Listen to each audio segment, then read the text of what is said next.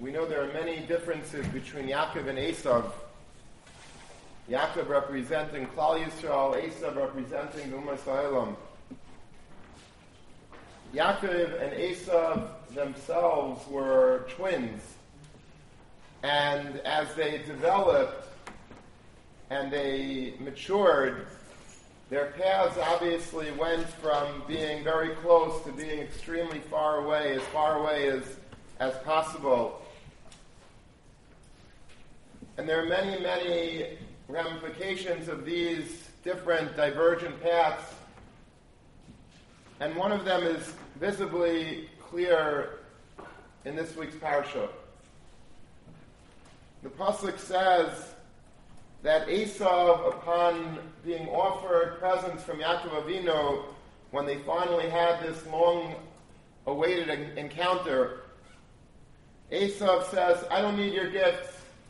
Okay, thank you, but no thank you. Yeshli Rav. I have so much, I don't need it. Yeshli Rav. Yaakov Avinu, a pasuk later says, Kachmas birchasi, take it, take what I'm giving you. Asher hevesilach, ki chanani elikim, because HaKadosh Baruch Hu has favored me, V'chiyeshli kol. And I have everything. I have everything that I need. So we have a contrast in Lashinas that all the Mefarshim take note of. That Esav uses the Lashon of Yeshli Rav, and Yaakov responds with the Lashon of Yeshli Kol. Rashi on the spot explains that this is a difference in the way that they felt about themselves. Yaakov Avinu was very self-confident. He felt that he had what he needed. Yesh whatever I need, I have. Esav, on the other hand, was a Balgaiva. And he was bragging and he says, I have an abundance. I have more than I need. I have wealth. I have affluence, more than I could ever use. Rav is a lashon of like extra. I have so much, I don't need it. That's Gaiva. Yaakov Avinu says, Yesh Baruch Hashem, I have, I have what I need. He didn't say I have more than I need, I have plenty. He just said I have what I need. And the Chafetz Chaim elaborates on this Rashi. And the Chafetz Chaim says that more than just merely being a matter of semantics of whether or not you use a lashon of gaiva of yeshli rav, or you use a lashon of being mistapik, being satisfied of yeshli kal. It's much more of an attitude. It's an attitudinal difference between Yaakov and Esav. That's what the words Kyle and Rav symbolize. An attitude towards how we look at Elam Hazeh. Yaakov Avinu looks at Elam Hazeh that I don't need. I don't need everything. Whatever I have, that's what I have. Esav, on the other hand, looks at Ilam Haza as something that I need more and more of. I can't get enough. I have so much, and we know the rule is that Yesh Leimana Ratzam If you're looking to be wealthy, there's never an end to that wealth. You'll just want to keep doubling your wealth people that have a certain amount of money, they're not satisfied with that. Even people that are super wealthy. Talking about, let's say, not just people that, you know, make a nice salary or even more than a nice salary, but people that are billionaires. That it wouldn't be possible for them ever to spend even a fraction of what they own, of what they have. They're still obsessive about doubling their wealth and about maximizing their returns. They never have enough. It's always, I need more and more and more of Ilam Hazeh. And that's the difference, as the Chafetz Chaim, between a Yaakov and an Esav. A Yaakov is happy with what he has. I don't need to go crazy and try to be the wealthiest man in the world. I don't need to have all the affluence and all the wealth. And Esav is insatiable in his appetite. He always wants more. He always wants bigger and better and faster. And he's never satisfied with what he has.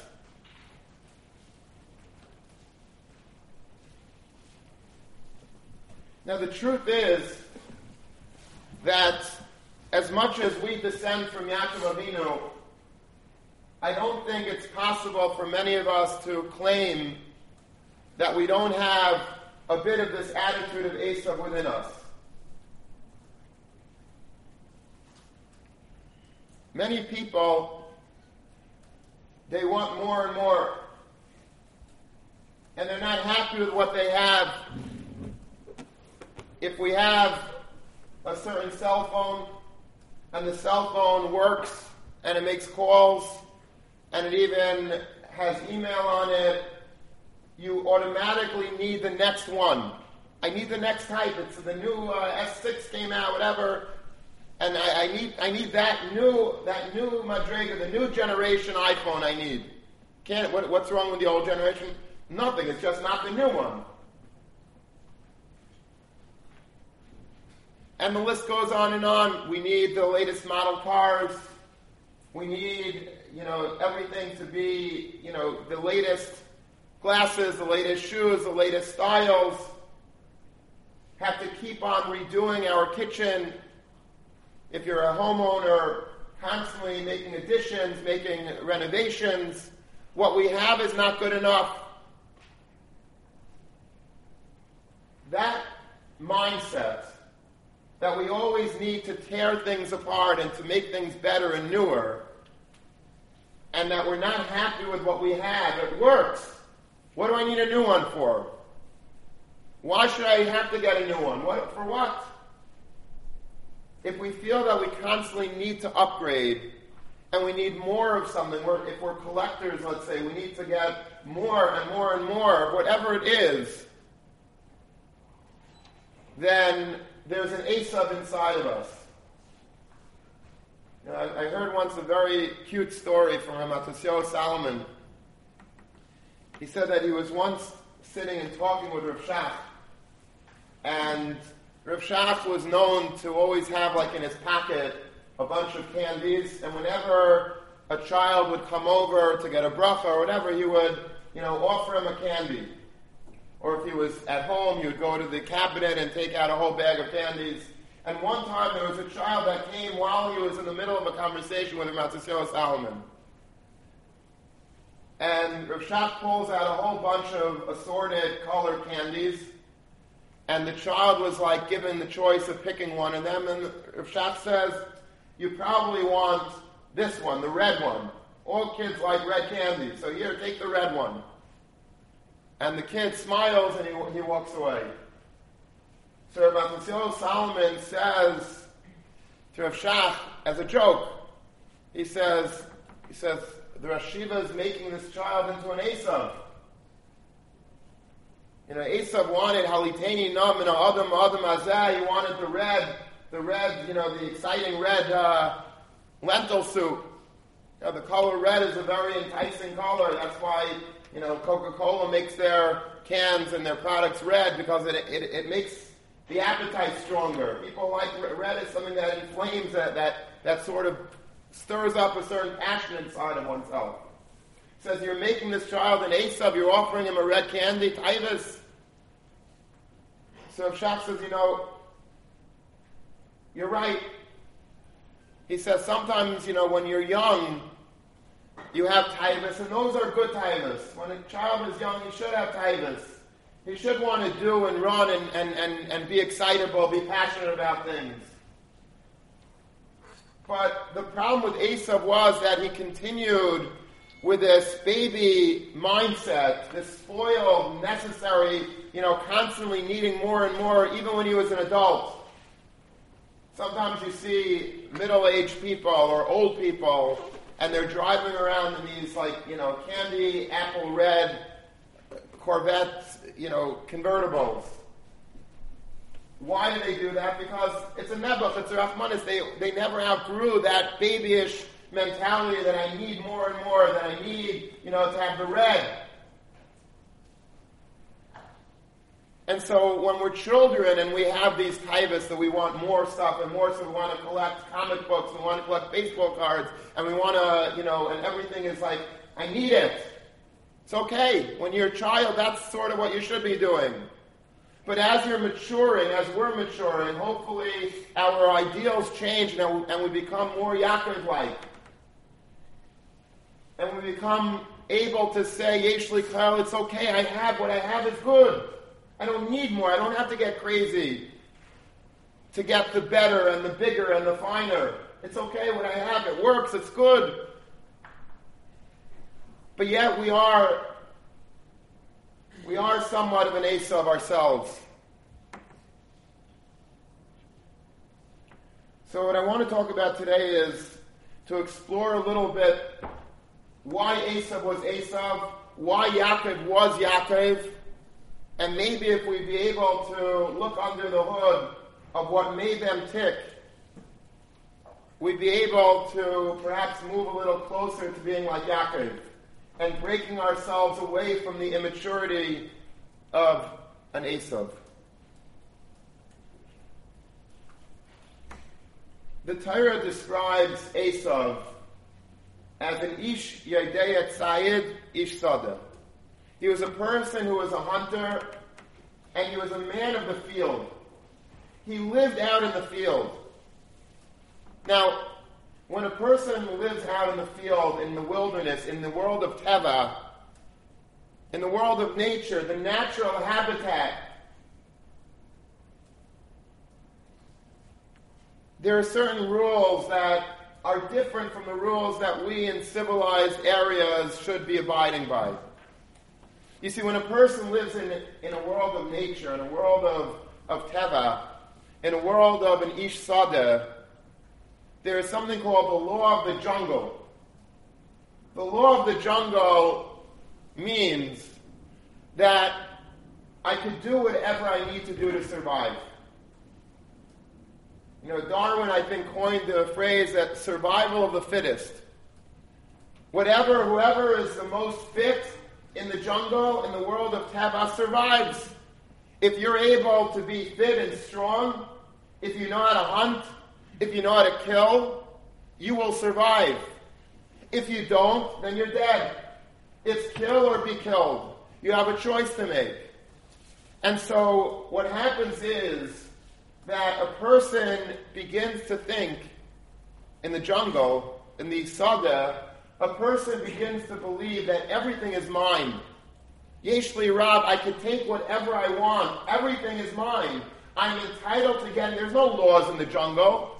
There's no, no, no, such thing as saying, well, I can't take this because that's owned by somebody else. Or I'm not allowed to hurt somebody. You can hurt whoever you want. You can kill whatever you want. You can attack. Everything is yours. There's no laws in the jungle except for either kill or be killed.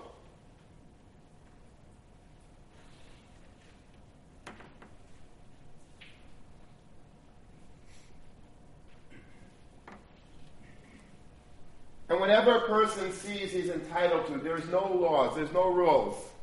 Yeshli Rav, I have as much as I want, no one can stop me. And not only can no one stop me, I'm entitled to anything that I can anything that I get, I'm entitled to. You can't tell me that that's not yours. It is mine. If I can take it, I'm entitled to it. This is something that's very foreign to us because we're B'nai Torah. Because we have a conscience. Because we have a Torah, we have a Shulchan Aruch that tells us what we can do what we can't do. There's a famous Adam Gadol who once said, a Mila, just to give a little glimpse into what yeshiva is like, and he said that you could leave a pen in yeshiva. I think he said that it happened to him. He was he visited a yeshiva once, and there was a pen that he left by accident in the yeshiva, and he came back 12 years later, and the pen was still there exactly where he left it. No one dares touch it. It's like, you know, I, I don't know what to do with a pen. It's, it's there. Just, you know, everyone gets nervous if they see a pen they don't know what to do with. It's you know, an umbrella, you know, it's all Kaddish Kachim. I don't know what to do. With That's not the way many people in the world think. People think if I could get away with it, if no one's looking, it's mine. It's my pen. Finders, keepers, losers, weepers, no shulchan aruch. If I can take it, it's mine. I'm entitled to it. To us, it's a very foreign idea. You're entitled to it. Who entitled you to it? It's not yours. It's mine because if I could take it, if I could get away with it, I could do it. Anything goes in the jungle. There's no, there's no rules. Let me just, you know, somebody sent me an email of a picture of a person in Ferguson. Where's Ferguson? Missouri. Missouri. Ferguson, Missouri. The picture is of a, of a, of a person, and he's holding a sign. The sign, you would think it's a joke. You would think it's mamid, because being in the yeshiva, it has to be a joke. Being a yid, being a human being, it has to be a joke, but it's not a joke, it's reality. This is what it says on the, on the sign that this person is protesting in Ferguson, Missouri about. No mother should have to fear for her son's life every time he robs a store. It's not, they're not protesting the fact that, you know, that, that, that there was a, a police officer shot and killed a black man. They're protesting the fact that it's not fair that a mother should go to sleep knowing that her son is robbing. That's not the problem. The problem is that when, she, when the kid Nebuch is robbing the store, that he's in danger. No mother should have to fear for her son's life every time he robs a store. Shouldn't say every time he crosses the street. Every time he robs, as if that's a normal thing. What kind of mother are you if you think it's normal for your son to be robbing a store? We can't understand. This must be a joke. But it's not a joke because to certain people, to certain people, and this is nothing, it's not a racist comment. This is, this is talking about many, many people, regardless of whether you're black or white or, or red or, or yellow, or it doesn't matter. There are people out in the world that firmly believe this that you're able to rob a store, and that's a normal given. Because if you can get away with it, go. You're entitled to it. There must be somebody that didn't happen to you somewhere, you know, in the past that you deserve to be in, to, to be getting something in that store. This is an Esav. This is entering the world of Esav that should be as foreign to us as Shemayim is to Aretz. It's Esav, a concept of living in a place and without any rules, without any regulations, that everything is my entitlement. I'm entitled to Magiali. I can do whatever I want. Anything goes in the jungle. Where you live in the field, there's no limitations. Whatever you do is fine. You can take what you want when you want it on whatever terms it is, as long as you, you know, are surviving, as long as you're getting through life.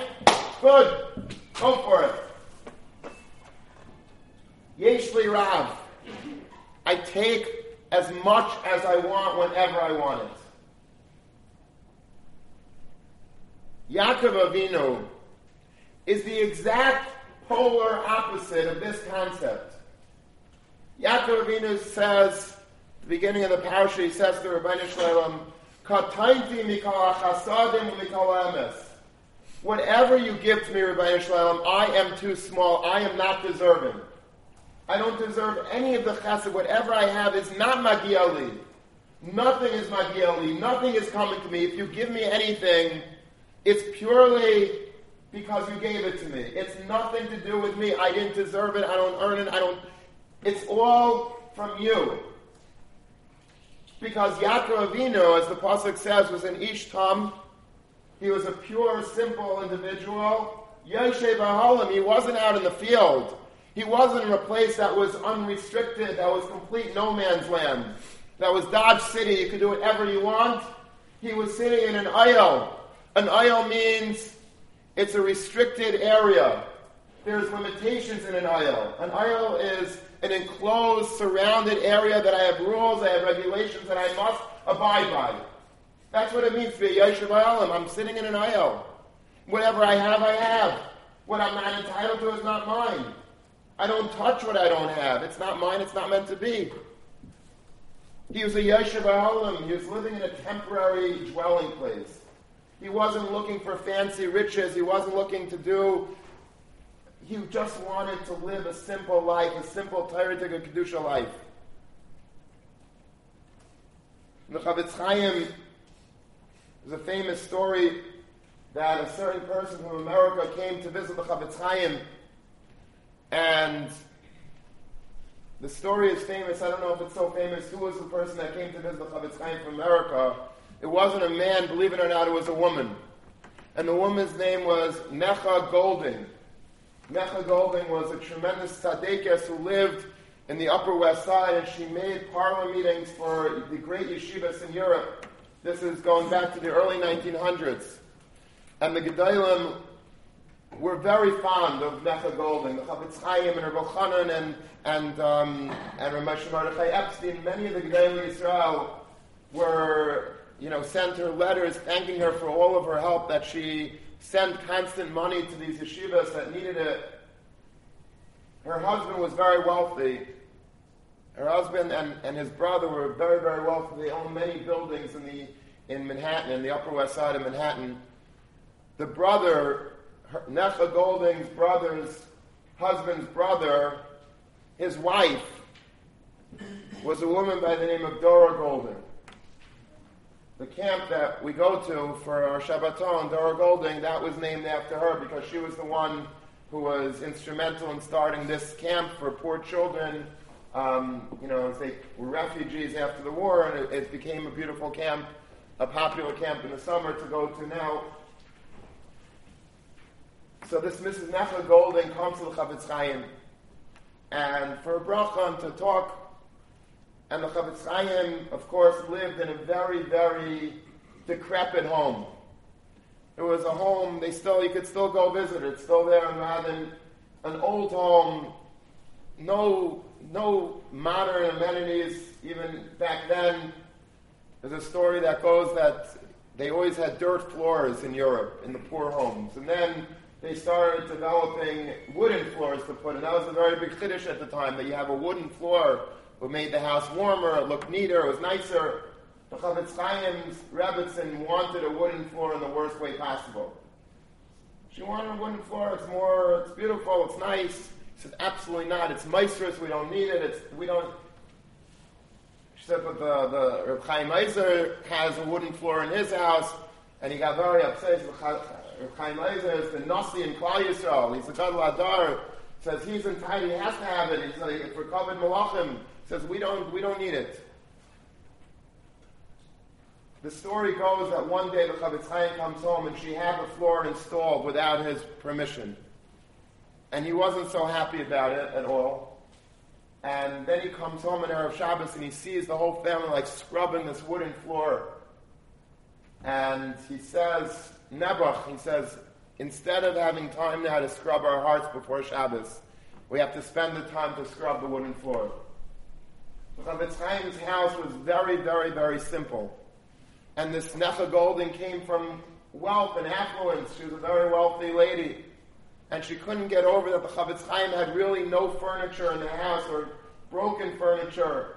If you want to get a taste of what the Chafetz Chaim's house looked like, go visit today Rav Steinman's house in Bnei Brak.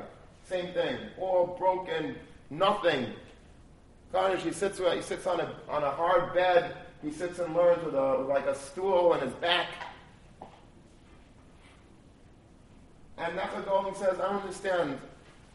Where's your furniture? Where's the front? Where's the couch and the sofa and the and the you know and the dresser and the this? Where's where's all the furniture? Where's the stuff? And so the Chafetz Chaim turns around and says to her, he says, "Where's your furniture? I don't see you schlepping a dresser with you and a, and a, and a you know, where's your stuff?" She says, "Well, I'm traveling. My stuff is at home. I'm, I'm, I'm on a trip." So he says, "I'm also traveling." I'm also traveling. I'm not here. This is not a permanent life. I'm here. This is a, this is temporary. We're moving through world, through life quickly, and we don't need a lot of furniture.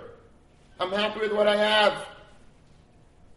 That means that he lived in a temporary dwelling place, the Chafetz Chaim, and that's what Yaakov Avinu did. He was in Ishtam Yeshiva Holim. He sat in a tent He could have built himself a house, but the Pasuk describes him as sitting in a tent in the sense that he understood, he recognized this Aylam Hazah business is just temporary. And it's not something we have to get crazy about, that we need better and bigger and more. What we have is hours from the Rabbi Shalom. I don't deserve it. I don't need to, like, I, I'm not entitled to anything. And I think what's really telling in the mentality of Yaakov Avinu is how the pasuk, how he says in the pasuk right before the words "V'chiyeshli Kyle," that I have everything that I need. He says, "Asher chanani aleikim." The Rabbi Shalom was chanan oisi. He gave me pain. What is that word, chanani aleikim? The word chain means he gave me a matnas chinam. Whatever I have in life is not deserved. It's all a gift. It's nothing. I am not entitled to a kihuzet. Everything that we have from the Rabbi Shalom we have to be grateful for because we don't deserve anything. If we're alive, we have to be makir type for the Rabbi Shalom that we're alive. And if we have a shirt on our back, we have to be makir type for that. And whatever we have, we have to understand that it's not entitled, it's not the law of the jungle. It's not that I can take whatever I want, whenever I want, and whatever I can get away with, I can take and keep, and it's mine. And I have to get into Ilam Haza that, you know, whatever, I have to chop more and more and more. And the consumerism that consumes us. In this day and age, this time of year, you just have to look what's going on in the world you know, with Black Friday and Cyber Monday and the lines around every Target and lines up, you know, up and down the block by Best Buys, looking to save a few dollars to buy what? What do they buy? What are they standing out in the freezing cold waiting for? What? More gashmias and more things, more extras that they don't can't afford and they don't really need and they don't even want. But they have to buy. They need more and more and more because it's Magili. I need it, I want it, it's mine, I can get it. Swipe a credit card and bring it home. Hunting. We're hunters. We go out, we bring it, we, we buy it, we swipe it back, it's, it's ours. That's the polar opposite of what Yaakovina represents. Yaakovina was simple. Simple. We're simple people. We're Yeshiva Halam. We understand that we're here only as a temporary situation we don't get enamored with Eilam. We're in a ayal, we have a Shulchan Aruch, we're confined by laws, and not just by halachas, but by hashkafas with the Messiah that we don't need more. We don't need more. If we have Baruch Hashem and that's it, Asher Chanani Elikim, whatever we have is a gift as it starts for the Hashem, I don't need more. I'm entitled to get it, I need it. You don't need it. If you don't need it, then don't get it. What you have, appreciate what you have. Yesh I have, Baruch Hashem, I don't need it. When you think about getting something else, ask yourself, do you need it? Is it something that you buy? If you need it, you need it. Obviously, if you need a, you know, you need a, a, a Shabbos suit with Kavachal, you don't have one, so go get one. But let's say you already have two in the closet. Do you really need the third one? If you have a, a phone that works, you need to get the more, the stadier phone? If you already, this is already the next phase in life. If you have a, a kitchen and the kitchen works, do you really need to rip apart the whole kitchen and put a new one in if you don't really need one? A lot of people do. A lot of people do. A lot of people, you know, you move into a house, the first thing you do is you rip out the kitchen. What's wrong with the old kitchen? My parents have been, you know, living in the same house now for a long time 40 years. And same kitchen. Same kitchen that I grew up in as a kid is the same kitchen that they have today. Whereas people, you know, a quarter of their age have already ripped out two kitchens, three kitchens. What was wrong with the old one? Nothing. We need a new kitchen. Everything has to be new and new and new. I call it the, the renovation generation. Everything has to be constantly renovated. Nothing is ever good enough. Our parents, our grandparents were not like this. It's a new thing that, you know, you have to build and bigger and better. You drive through the streets of, of, of certain Jewish neighborhoods and fancier and bigger, and we don't need it. It's not us. That's not what, we, what we're supposed to be. If we need it, fine. But if we don't need it, what are you doing it for? All it is is poking out the eyes of the Goyim. They get very jealous of us. But it's not more than that. It's not a Jewish midah to have to want and to need more and more. That's an Esav. An Esav is the person that says Yeshli Rav and Yeshli Manaratzim Asayim. He needs and wants more, bigger, better. It's not what we are. It's not what we are. You know why I have Kyle? You know I'm able to mistabik b'muat because I realize that whatever I do have is a gift. I don't deserve it. I don't deserve what I have, so why should I get something bigger? You find this attitude of Yaakov Avinu a few times in this parsha. I counted three, maybe there's more, but the word Hanani in different forms appears in this parsha three times. This place, whatever I have, it's a gift from the Rabbi Shalom. That's number one. Yaakov Avinu also says, when Esav asks him, Who are your wives and children? Who are these? Mi'elalach. He looks at the wives and children, he says, Mi'elalach. Yaakov Avinu says, Ayiladim asher chanan elikim esavdecha. These are the children, these are the family that I was granted bechinam from the Rabbi Shalom. I didn't deserve a wife and a children. I didn't deserve it. Why do I have it? HaKadosh Baruch Hu gave it to me. It wasn't entitled. It wasn't, nobody ever gave me a constitution that says I'm entitled to a wife and child or 12 children. I'm not, I'm not entitled to anything. The Rabbi Shalom gave it to me. It's a gift. Not only that, but that's not only my attitude towards the Rabbi Shalom, that's my attitude to them. When my wife goes shopping for Shabbos, and makes a beautiful Shabbos, that's not a given. That's a gift. And you have to say thank you for that gift. When your children are nice and respectful and they, you know, bring home a good mark on their test, that's a gift. And you have to appreciate that. Yaakov Avinu had this constant, like, obsession with everything being a matnas chinam. It's chanani alikim. Everything is from the Rebbe Shalom. There's nothing that I do that I that I really have. It's all from him.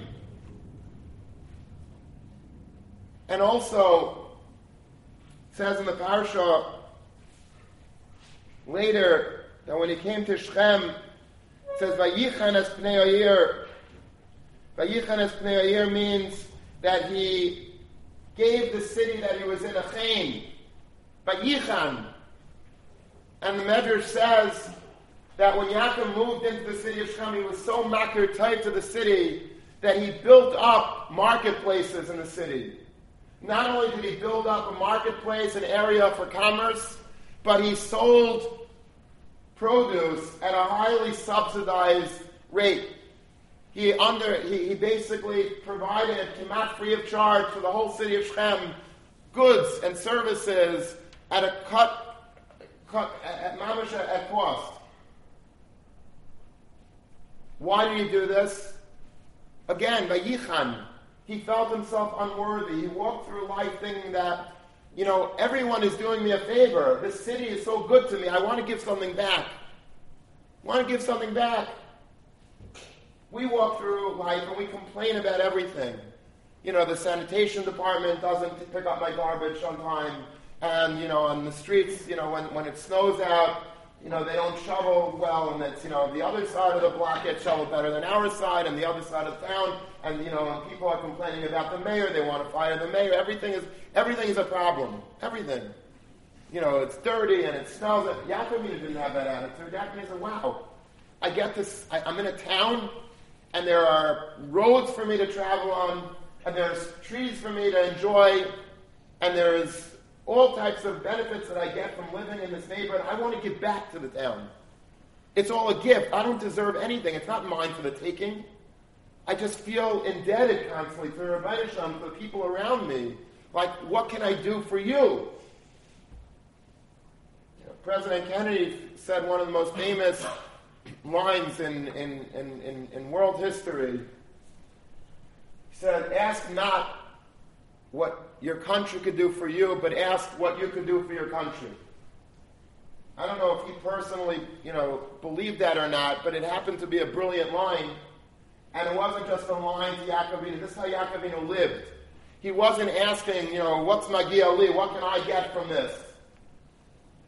But rather, he was saying, what can I do back? I, I, I feel like indebted. I walk around feeling like I'm chayiv to everything and everybody. I don't deserve what I have. I, am breathing. I'm walking. I have, a, I have clothes to wear. There's heat in the room. Baruch Hashem, I had breakfast today. There's so much for us to be grateful to, for, but sometimes we have an attitude that we're entitled to it. Well, I paid for it. I'm on the meal plan. Of course I got, I got fed. That's not true. Who gave you the money for the meal plan? Your parents did. So you have to thank your parents. And even if, even after people are getting paid, you still have to be tav. The Short says, you know, we go through life and a waiter is waiting on the table, we're in a restaurant, we're paying, we're going to tip him. So we feel because we're tipping him, we could treat him like garbage. You know, this soup is cold, get it back into the, you know, heat it up. You treat him like a, like a subhuman. Person's a human you have to thank him. He set the table before you came into the restaurant. He's waiting on you. He's bringing you food. He's going to clear the table and clean up after you. You have to be makir tav. I, but I'm paying him. Payment is not just monetary payment. You pay a person with a thank you with akar with feeling like I'm grateful to you.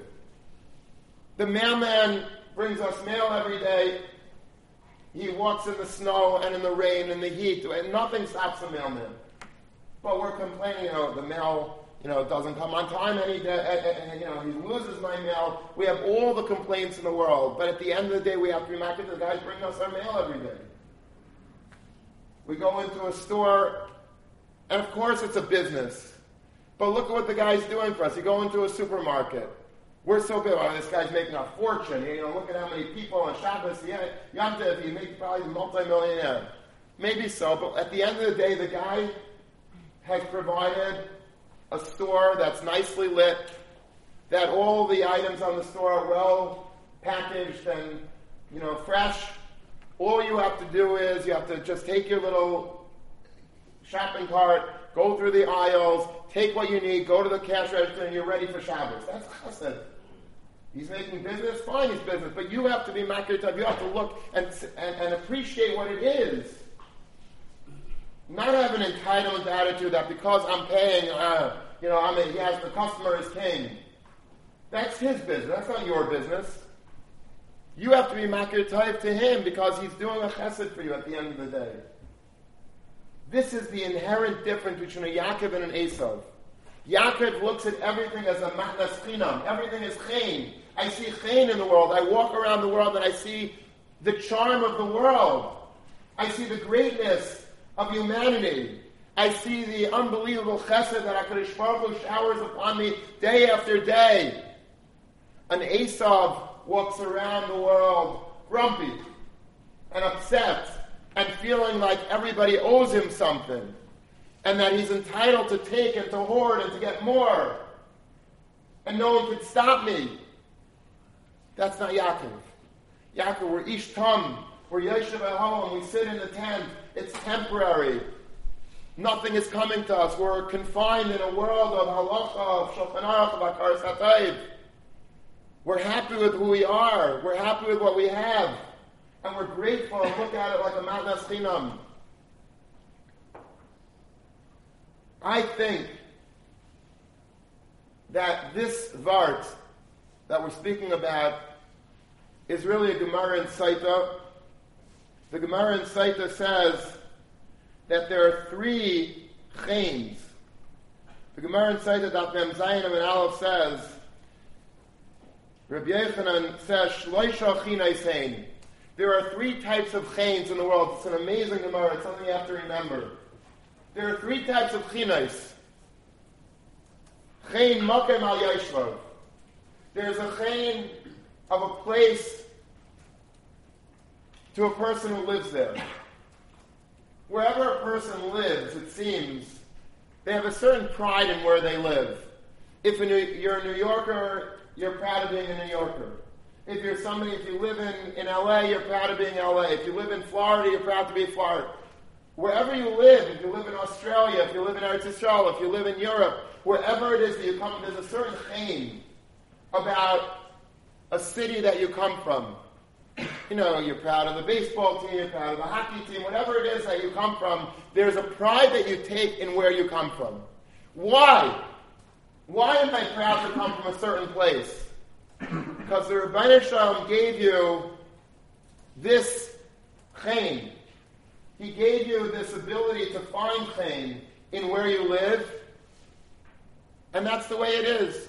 There's like a sort of like a dust, like a magical dust on a person that's like, it's a spell that where I live, that's an amazing place. I wax nostalgic about growing up in a certain place because there's a chaim of that place to me. Rabbi Yochanan continues, and he says, Chain Ishal Baila. If a person is married to a particular woman, she finds chain in his eyes. Why? I don't know. Sometimes, you know, you see a husband and a wife and you just can't get the shidduch through yet. You don't understand. what is he seeing in her? Why did he marry? I don't see. It doesn't, you know, they don't look right together. She's not necessarily the nicest person. This guy's a great guy. What did he do that he had to marry this girl? Why? But he's like, he finds pain in her. How did that happen? Because the Rebbeinu Shalom made that in Mitzias. There's a chayin isha hayla. A woman to her husband, she has chayin.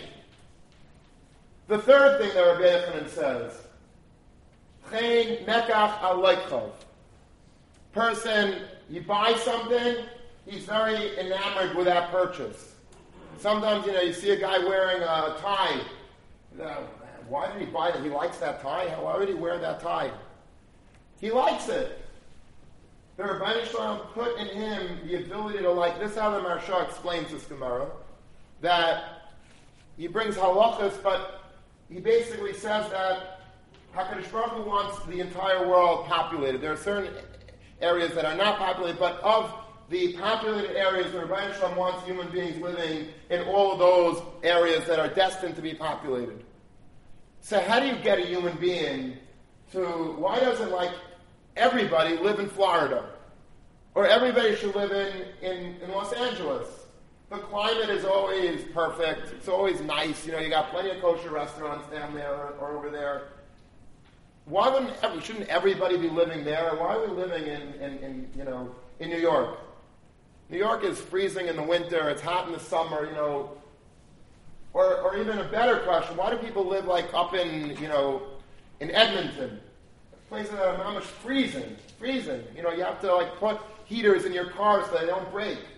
Wherever you, it's true, they're parking, you know, if you park outside, you have to, there are special machines that you, you have to like hook your car up to so that they keep warm because otherwise the, the engine will crack. And if, that is, if that's what happens to a car, you can imagine what happens to a human being in these climates. But yet people to the millions live in these very freezing climates or in very, you know, very boiling hot climates, way beneath the equator that it's mamish you can't live, but they live there and they're sort of happy. How do you get people to move there and stay in these areas? Zaktim Arsha, that's what Rabbi Yechina means, that there's a chaim. There's a chaim makam ayesh, the Rabbi Shalom puts in your heart, I like it here, I don't know why. I like it here, I'm happy here, it's good. Also, we know the Rebbeinu Shalom 40 days before the Yitziras Havlad, the Rebbeinu Shalom paskins that Paspleni Lepleni, that Shprinzi is supposed to marry Chaim. Now, how is Chaim supposed to marry Shprinzi? Chaim is, looks like he does, Shprinzi looks like she does. And naturally, it shouldn't work. It shouldn't be a shidduch. On paper, you know, personalities, they might not be 100%, you know, beseder, but this is how it was destined to be. How is it going to happen? The Rebbeinu Shalom says the Maharsha puts a chaim. Shprinzi has chaim, not to everybody else, just to Chaim. And Chaim likes her. Mazel tov. Chaim Mekach HaYoshev also. Every single field, Chazal say, is destined to be bought by a certain person. And every chayfetz. How do you get a person to like one house over another house? I don't know. I saw the house, I looked at it, it had, it had appeal to me. That's a chain that the Rebbeinu Shalom puts because this is how, in order to make shidduchim, you need to have this chain or else it won't work. I want to say a little bit more than the Maharsha. that not only at the point of purchase is there a chaim, but in order for the relationships to continue working, there has to be a chaim. Not just to get me to move to a, cold climate or a hot climate, but to stay there and to stay married to the woman and to be able to keep my purchases and enjoy them and appreciate them. All of these things need a continuous chaim. That's what the Rabbi Shalom puts in. But we have to realize, we have to train ourselves, we have to be mechanech ourselves to have this attitude, not just the yesh likal, but what causes the yesh likal. Asher chanani alikim. I understand that it's a matnas chinam. The Rabbi Shalom gives me these things as a gift, and it's for free. I don't deserve them. I didn't do anything to earn them. I'm not entitled to them as it is. And when a person looks at things that I don't deserve it, then a, then a person can begin to realize I'm happy with it. When you think that you're too good, when a husband thinks, you know what, I'm too good for my wife. I'm too good for her. She doesn't deserve me. That's when the problems start. When a person says, you know what, I'm too good, this car, it doesn't do me justice. It doesn't do me justice. I'm, a, I'm, I'm, I'm a, you know, I'm making a lot more money than this car is, you know, is emitting. This, this car doesn't really reflect who I am. I need a car that's, that's more steady. I need a car that's bigger, that's, that's shinier, because it's, it's a representative, it's representing who I am. In order for a person to realize and to be happy with what the, the car that he has today, he has to realize this car that I have, I don't deserve this car. I don't deserve a bicycle. I don't deserve like a, you know, a, a razor. I, I, I, just, I should be walking. I don't even deserve to walk. The Rebbeinu, whatever he gives me is a gift. I'm entitled to a bigger car. I'm entitled to a bigger outlet. Who told you that? Where did that get into your head? I was by the Aguda convention um, a couple of weeks ago on Thursday night, and after the main speeches were over, I bumped into Rabbi Frand in the hallway, and I don't really know him at all, you know, other than through his tapes. And my father was a huge fan of, of Rabbi Frand. He, he used to subscribe every month or so. He would get a whole booklet of, of the tapes, the cassettes of the last, you know, month or two shiurim and he would always have them in the car, always playing them over and over again. In fact, one of the last, um, one of the last uh, pieces of Torah that I shared with my father was that, you know, I used to when I used to drive out to visit him every day in Long Beach when he was very sick, so I would uh, I would bring him, you know, Dunkin' Donuts from uh, you know on the way home, on the way from Queens to, to Long Beach. There's there's now there's two Dunkin' Donuts. At the time there was only one, and so I got myself an iced coffee, which it's called Yisrael, going to call Yisrael, and the donuts are not called Yisrael, but um, my father you know ate not called Yisrael, but he was not on also on the milk, but not on the not on the products. On it. So I would bring him donuts and, and muffins or whatever he would like. And he would insist that I had also the muffins. And I was like, a very, you know, no, I'm not hungry. Uh, he says, says, uh, says, why don't you eat? I said, you know, it's not Yisrael. He says, Rabbi Frand gave a shiur once about that Dunkin' Donuts is not, it's, it's powdered milk, and, and C. Pesach Frank, you know, passing that powdered milk, you don't have to worry about Chol Yisrael. Just find me the tape. So to find that's a needle in a haystack. Because my father had thousands of tapes from my friend, literally. And, you know, until I finally found that one, I had to go down and then, and then I had to find a tape recorder because it was the cassette and that was also difficult. And then, and it, we listened to that shiur together.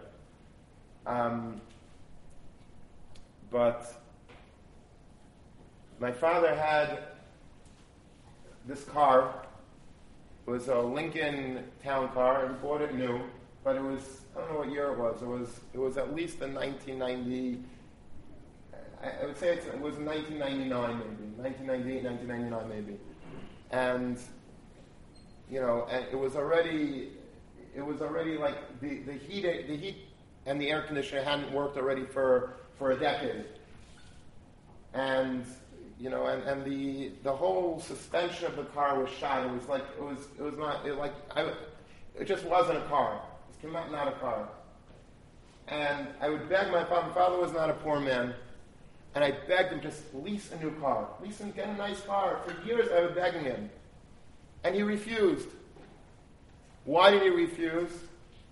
Because the new cars didn't have a cassette recorder. They only had, you know, for for for uh, for discs, and and he only had cassettes. Remember, my friend.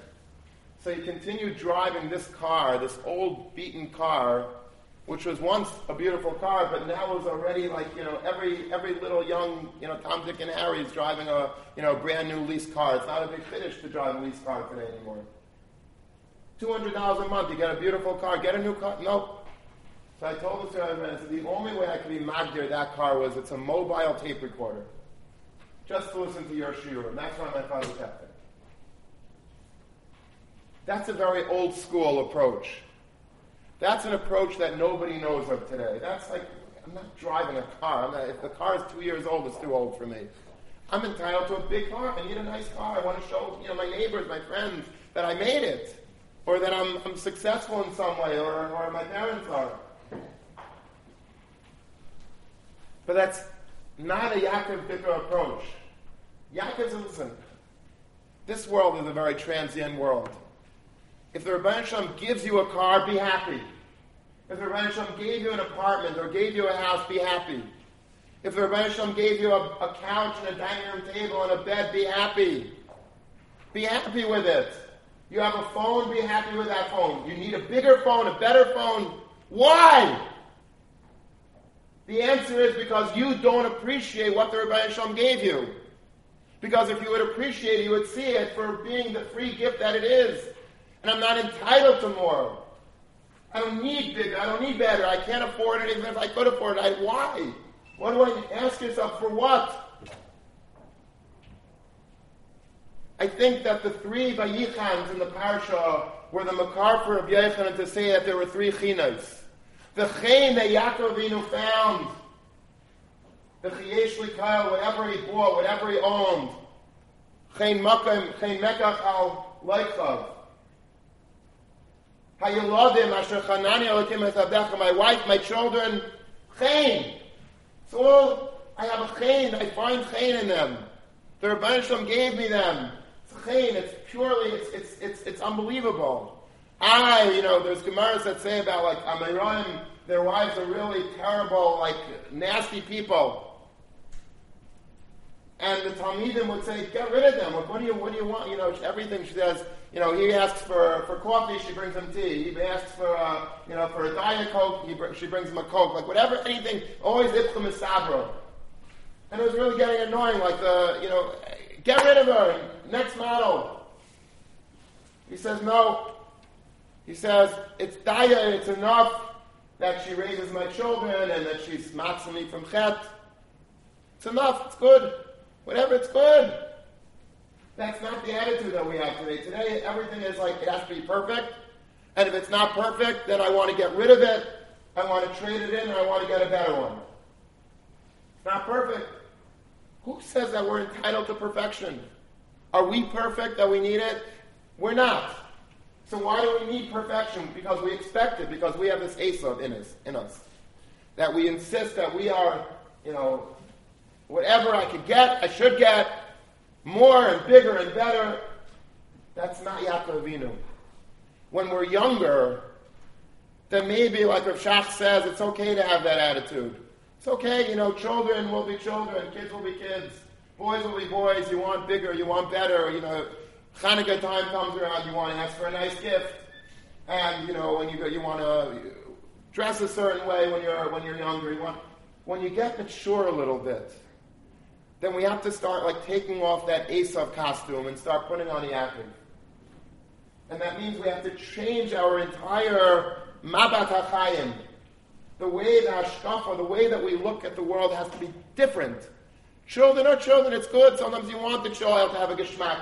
You want to give the child a nice bicycle and a nice walkie-talkie set and make him feel like a mensch and make him feel excited about Hazeh. That's good. But we're not there anymore. We're, we should be beyond that. We should stop with this infatuation with materialism and consumerism. This Esav attitude of everything is kumir, everything is coming to me, and I should get more and bigger. That's not who we are as a people. That's not who, who we should be as individuals. And even though everybody around us, the world might be crazy around us, but we as B'nai Torah have to be different. We have to say to ourselves, enough, it's good, the car is a good car. It's good, it works, it's good. The house a good house. The mekach that I bought is a good mekach. My wife is a wonderful woman. My children are good. Are they perfect? Are they straight A students? Are they... They're, the Rabbi Shalom gave me them. They're my present from the Rabbi Shalom. Somebody once came to the Chafetz Chaim and said to the Chafetz Chaim, Rebbe, my parnasa. says, what, the parnasa, what's wrong with the parnasa? You're not making parnasa? He says, I am making parnasa. He says, but it could be better. It could be better. And the Chafetz Chaim got very upset with that statement. He says, it could be better? Who told you that it could be better? If the Rebbeinu Shalom would have wanted it to be better, he would have given you more. If the Rebbeinu Shalom is not giving you more, that's a right that this is exactly what he wants to give you. How could, how could you say it? It's fear on a way to say that Parnasa could be better. But that's not the way we think. Everything is always not good enough. We need more. We have to, you know, that's not to say that we shouldn't be aggressive and we shouldn't be enterprising and ambitious. We should be. But we should never feel that it's magiali, that I need, I demand, I deserve. Those are words that should not be in our lexicon. Whatever the Rebbe Shalom wants us to have, we have. Whatever the Rebbe Shalom has given us, we have to appreciate. We have to fall on our hands and knees and say, Maidim, with Kavana, with Shem Malchus, because it's a gift. Many people would die to have what we have, and we're dying to have what other people have. We have to be Ishtam Yeshev Ahalam. We're living in a tent, confined, restricted in a good way, restrained properly, Shulchan Aruch, Hashkafa, knowing we are who we are. We're not looking to conquer the world. We just want to live simple, good, old-fashioned lives, al al with nice homes, with nice children, with nice wives, and nice, nice things, but not over the top, not more, not yeshli rav. I need more in abundance, but rather yeshli kal, what I have is mine. And I appreciate it. I understand that it's a gift. I'm satisfied. I'm mistopic with what I have and I'm constantly grateful to the Rebbeinu Shalom. There's a chaim. I see the matnas chinam in everything in life. A person that walks through life like this is a happy man. That's a Yaakov Avinu. He's an Ish Tam. A person that walks through life with the opposite. And even though from the it seems like, wow, they're living the life. Vacations and homes and, and cars. and that, They're not happy because it never stops. Once you get into this sickness. It's a contagious sickness that you need more and you'll never be satisfied. And you'll never have the ability to say Yeshli Kyle because you're always saying Yeshli Rav. However, we should be Zaycha in this midah of Yaakov Avinu. We have to wean ourselves off of the Esav inside of us, this addiction to this consumerism, materialism attitude that everything that we could get, we should be getting. And we have to look internally in our oil, like Yaakov Avinu, and say, wow, whatever I have is unbelievable. And thank the Rebbeinu Shalom and appreciate everything and everybody in your life. Have a good Shabbat.